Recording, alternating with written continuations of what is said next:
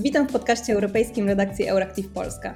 Dziś porozmawiamy o szczycie klimatycznym w Glasgow. Mam na imię Kamila Wilczyńska, a dziś ze mną w studiu Dominika Lasota, aktywistka klimatyczna z Bydgoszczy, działaczka młodzieżowego strajku klimatycznego i Fridays for Future. Witaj Dominiko. Dzień dobry, cześć Wam wszystkim. Powiedz, przebywasz teraz w Glasgow. E, która jest u Ciebie godzina? Zdaje się, że dopiero co wróciłaś z akcji.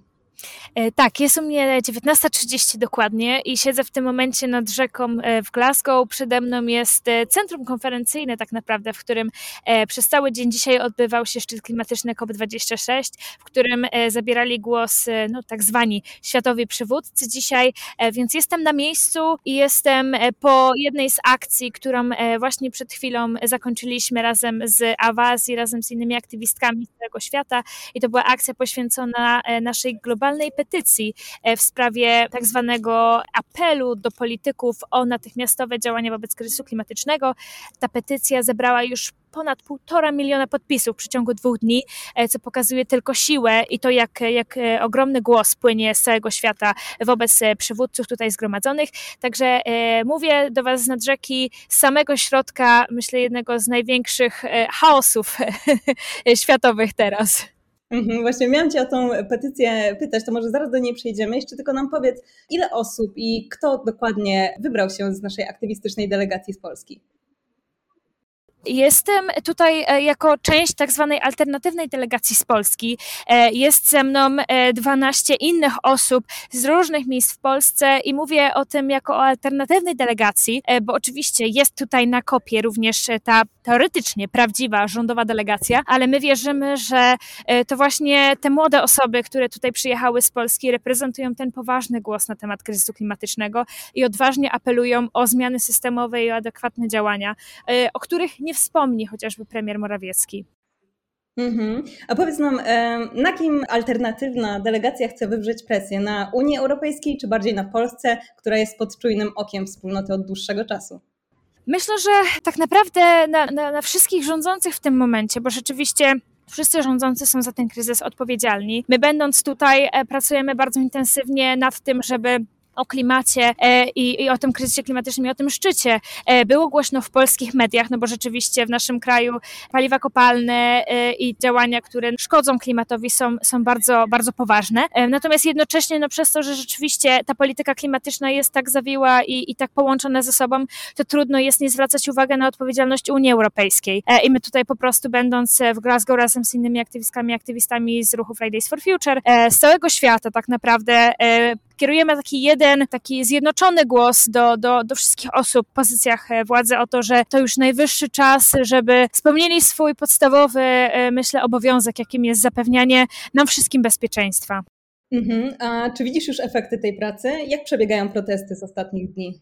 Myślę, że efekty tej pracy widać już, już teraz, bo medialna uwaga e, jest bardzo silnie skierowana na, na, na, na ruchu klimatycznym, na aktywistach i aktywistkach tutaj zgromadzonych. Rzeczywiście, tak jak chodzimy po tym Glasgow e, ulicami, to non-stop tylko wyłapujemy i dziennikarze to tak naprawdę wyłapują aktywistki, aktywistów i rozmawiamy, przeprowadzamy jakieś wywiady, pytają się nas o to, co myślimy, jak patrzymy na ten szczyt, więc rzeczywiście ta uwaga mediów e, jest mocno skierowana w naszym kierunku.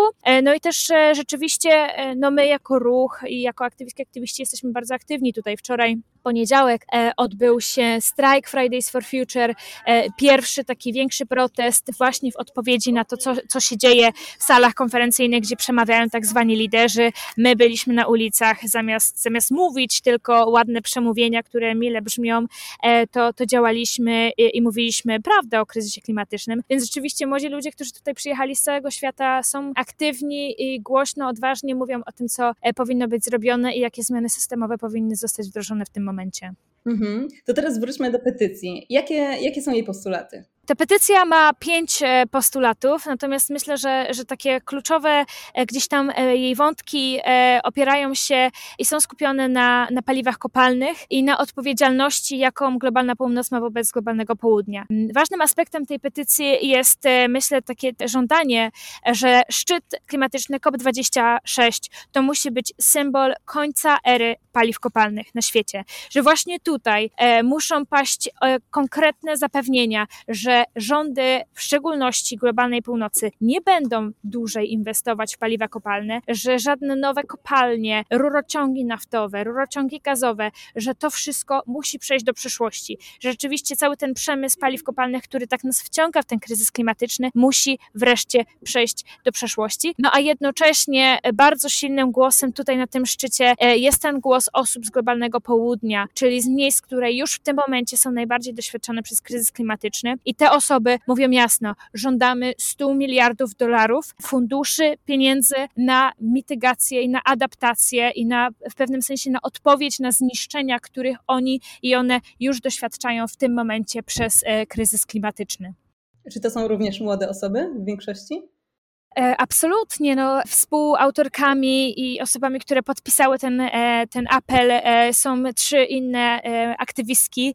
Jest to oczywiście Greta Thunberg ze Szwecji, Vanessa Nakate z Ugandy, Mitzi Joneltan z Filipin i razem we czwórkę posyłamy taki bardzo mocny głos, a tak naprawdę no, jesteśmy jednymi z osób, które podpisały ten światowy apel i rzeczywiście to wydaje mi się, że ta petycja jest takim, takim symbolicznym apelem nas wszystkich trochę, jakąś taką odpowiedzią na taki duży brak tego przywództwa, bo, bo faktycznie no jesteśmy tym Glasgow e, i siedzę w tym momencie, obserwuję ten centrum konferencyjne, w którym wiem, że przez te, przez te ostatnie dwa dni gromadzili się tak zwani przywódcy y, z całego świata. Natomiast widać bardzo mocno, że, że brakuje nam tego przywództwa, że rzeczywiście osoby u władzy w tym momencie nie biorą tego kryzysu na poważnie, że nie liczy się dla nich to, co się dzieje e, na całym świecie, że nie liczą się dla nich te zniszczenia, ten strach, e, te społeczności, które są w tym momencie niszczone e, w krajach globalnego południa, że oni przylatują do tego Glasgow, wylatują jak gdyby nigdy nic, zapominają o sprawie, e, a być może nawet czasami chwalą się tym, jakie to piękne opowieści na tym szczycie e, nie wypowiedzieli. Jest to, jest to przykre i jest to zatrważające jednocześnie, bo to są osoby, które mają ogromną władzę, to są osoby, które podejmują ogromne decyzje, a to są osoby, które nie zdają sobie sprawy z powagi swoich decyzji i skutków. Więc rzeczywiście ta petycja podpisana już przez półtora miliona osób z całego świata. To jest ogromny, ogromny apel i, i silny, taki powiedziałabym, że wręcz krzyk i, i mocne wezwanie o przywództwo yy, i o, o, zmiany systemowe, o, o, konkretne działania, które, które rzeczywiście odpowiedzą na ten kryzys, yy, a nie tylko przykryją go greenwashingiem i takimi miłymi yy, słowami. Mhm. No właśnie, powiedziałaś, przylatują, odlatują. Póki co faktycznie bardzo dużo słychać o, o, o korku, który utworzyły w Glasgow prywatne odrzutowce przedstawicieli. Przylecieli nim innymi książę Karol i premier Wielkiej Brytanii Boris Johnson. Czy rzeczywiście czujecie, że postulaty te mogą być spełnione? Szczerze powiedziawszy, bardzo y, wiele pytań pada od dziennikarzy, dziennikarek w tym momencie, nie tylko do mnie, do wielu innych aktywistek również. Jakie mamy nadzieje? Czy COP spełnia nasze nadzieje, czy nie? Szczerze powiedziawszy, ja nie mam nadziei wobec y, przywódców, którzy tutaj się gromadzą, bo to są osoby, które dotychczas naprawdę nie rozumieją tego kryzysu. Po prostu, jakby ich wyobraźnia jest zamknięta na, na, na cierpienie ludzi, na doświadczenia ludzi z, z globalnego południa, e, a przez to mam wrażenie, że to, to są osoby, które nie są w stanie odważnie e, zająć się tematem i podjąć się e, adekwatnych e, działań. Także nie jestem pewna, czy, czy te postulaty zostaną spełnione przez nich. Natomiast to nie znaczy, że nie uważam, że te postulaty nie zostaną spełnione w ogóle. Myślę, że im więcej uwagi będziemy kierować wobec ruchu klimatycznego, wobec odważnych osób, które odważnie mówią o rozwiązaniach, odważnie mówią o zmianie systemowej, tym tak naprawdę ta zmiana systemowa stanie się bardziej realna i bardziej możliwa. Także e, jeżeli obecni politycy nie wdrożą tych zmian, to jestem przekonana, że im więcej wsparcia będzie szło wobec ruchu klimatycznego, im więcej będziemy się razem mobilizować i razem działać, tym być może pojawią się politycy, polityczki i inne osoby, które będą w stanie podjąć się tego wyzwania i rzeczywiście dojść do, do pozycji władzy, które będą umożliwiały im tę zmianę systemową wdrożyć. Mhm. Powiedziałaś, że y, rządzący nie rozumieją zmian klimatycznych. Czy to by oznaczało, że w ogóle nie słuchają głosu młodego pokolenia? Myślę, że przez ostatnie miesiące działania takiego niemalże na co dzień, e, chociażby w Polsce, to absolutnie wydaje mi się, że, że osoby w polityce, w polskiej polityce przynajmniej na pewno, w pewnym sensie zablokowały się na, na głos młodych ludzi, na głos społeczeństwa. Bardzo często spotykam się z takim określeniem, że nie wiem, jestem radykalna, albo jestem nieracjonalna, albo jestem idealistką, marzycielką, że jestem oderwana od rzeczywistości. Ale ja słucham tylko nauki, słucham tego, co mówią eksperci, czytam bardzo dużo pism, analiz i, i badań tego, jaki jest stan kryzysu klimatycznego. I kiedy człowiek wsłucha się w to, co się dzieje, zrozumie to, co się dzieje i nie będzie tego od siebie odpychał, no to właśnie to, to, to jest ten realizm, to, to jest to trwanie przy rzeczywistości i to jest to mierzenie się z kryzysem. Natomiast politycy, mam wrażenie, utknęli w takim realizmie, w którym mogą odpychać ten kryzys na bok, w którym mogą priorytetyzować polityczne zyski, w którym mogą priorytetyzować wielkie biznesy, przemysł właśnie paliw kopalnych e, i nie przejmować się tym, jaki to ma skutek. Dlatego y, wydaje mi się, że rzeczywiście jest jakaś takie, takie fundamentalne totalne oderwanie obecnych polityków od rzeczywistości. I nie wiem, kto tutaj jest bardziej idealistyczny, bo wydaje mi się, że osoby, które odpychają kryzys klimatyczny od siebie i, i, mówią o nim jako o czymś, co albo nie istnieje, albo jest jakimś wyolbrzymionym problemem, to jest ten idealizm, bo kiedy zmierzy się to z faktami, no to prawda wychodzi na jaw. Mhm. E, opowiedz nam, czym jest dziadocen? Wspomniałaś o tym w jednym z wywiadów i bardzo zaintrygował mnie ten termin. Dziadocen to jest, e, to jest coś, co razem z innymi aktywistkami, mam wrażenie, używamy i, i opowiadamy sobie wzajemnie e, ostatnio i, i to, to, może brzmieć tak nieco, nieco komicznie, natomiast wydaje mi się, że to jest adekwatna nazwa do, do czasów, w których żyjemy. Bo w ruchu klimatycznym w ogóle tak w sferze publicznej często mówi się, że żyjemy w czasach antropocenu, czyli w takiej erze, w której to właśnie człowiek sprawił, że teraz e, tak wyeksploatowaliśmy naszą planetę, że mierzymy się ze skutkami kryzysu klimatycznego. Ale człowiek, nie, nie, nie, każda osoba na tym świecie powoduje ten kryzys klimatyczny, tylko właśnie osoby u władzy, osoby w polityce, osoby z, w przemyśle paliwowym, osoby generalnie w biznesie.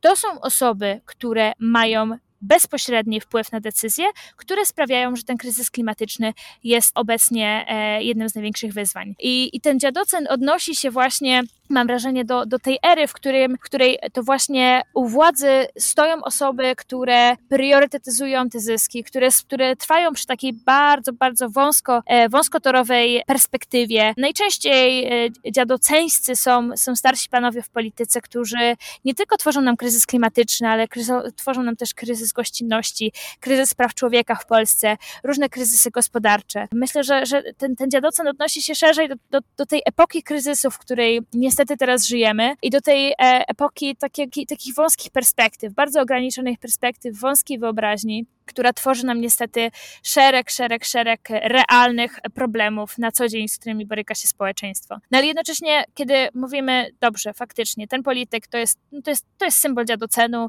e, czy, czy, czy takie działania to jest symbol dziadocenu, to wydaje mi się, że za tym musi iść też e, wyobraźnia o tym, jak inaczej te rzeczy mogłyby wyglądać. I dla mnie kluczowe jest, kiedy tak myślę sobie o tym kryzysie klimatycznym i kiedy myślę sobie o tym e, o, szerzej, o tym, co się dzieje w Polsce chociażby, w ogóle tak społecznie, jak nasze społeczeństwo funkcjonuje w tym momencie, momencie, to staram się myśleć o tym, jak sprawy mogłyby wyglądać inaczej. I, i dla mnie dla mnie odpowiedzią na ten dziadocen jest właśnie wysłuchiwanie młodych osób, to jest właśnie ruch klimatyczny, ale to są też inne ruchy społeczne, to jest ruch kobiet, ruch społeczności LGBT, to jest um, to są społeczności, które pomagają na granicy w tym momencie. E, to jest całe społeczeństwo obywatelskie, które właśnie nie zgadza się na te wąskie myślenie, na te zyski ponad nasze bezpieczeństwo i, i otacza siebie jakąś taką troską, czułością i, i stara się, się na te kryzysy reagować. I właśnie może i żyjemy w czasach dziadoceńskich i, i, i borykamy się z taką rzeczywistością kryzysową, którą nam ten dziadocen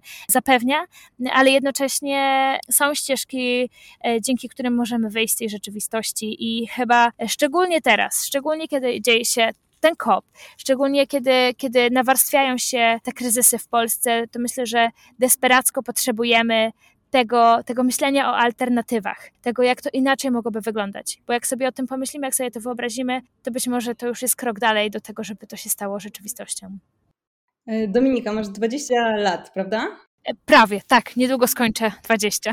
Ja mam raptem kilka lat więcej. E, powiedz, jak młodzież postrzega te zmiany klimatu? Czy, czy stoimy przed jakimś własnym pokoleniowym e, wyzwaniem?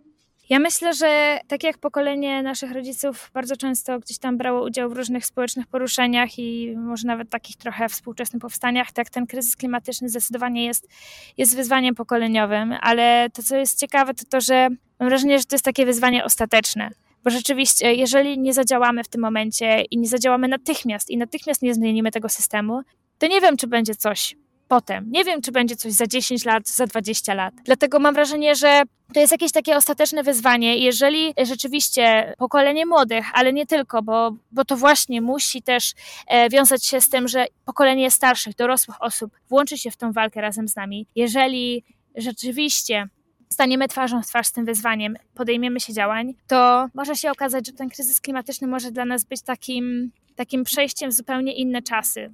Może być takim przejściem do zupełnie innego systemu, do zupełnie innej rzeczywistości, której jeszcze teraz nawet sobie nie umiemy wyobrazić, ale, ale ją możemy stworzyć. Natomiast oczywiście, żeby tak się stało, to, to musimy do tej takiej, powiedziałabym, dziejowej trochę chyba walki, e, stanąć wszystkie i wszyscy razem i, i, i tylko razem faktycznie uda nam się z tego wyzwania kryzysu obecnie wyjść.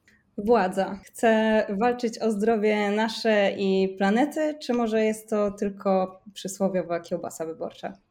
Chciałabym, żeby w ogóle w Polsce padały jakiekolwiek zapewnienia o tym, że władzy zależy na, na naszym zdrowiu i bezpieczeństwie, ale, ale nawet tego brakuje. I ja nie wierzę w to, że obecna scena polityczna stawia życie obywateli, zdrowie obywateli, obywatelek i, i, i jakiś taki wzajemny szacunek i troskę na pierwszym miejscu. W Polsce mam wrażenie, mamy jakiś od, od kilku lat, może nawet dekad, chociaż ja wtedy jeszcze chyba mnie nie było na świecie, ale zdecydowanie przez ostatnie lata bardzo widoczne stało się to, że nasi polscy politycy są bardzo daleko od nas, są bardzo daleko od ludzi, są bardzo daleko od takich realnych problemów i spraw i od realnych trudności i kłopotów, z którymi borykają się obywatele i obywatelki.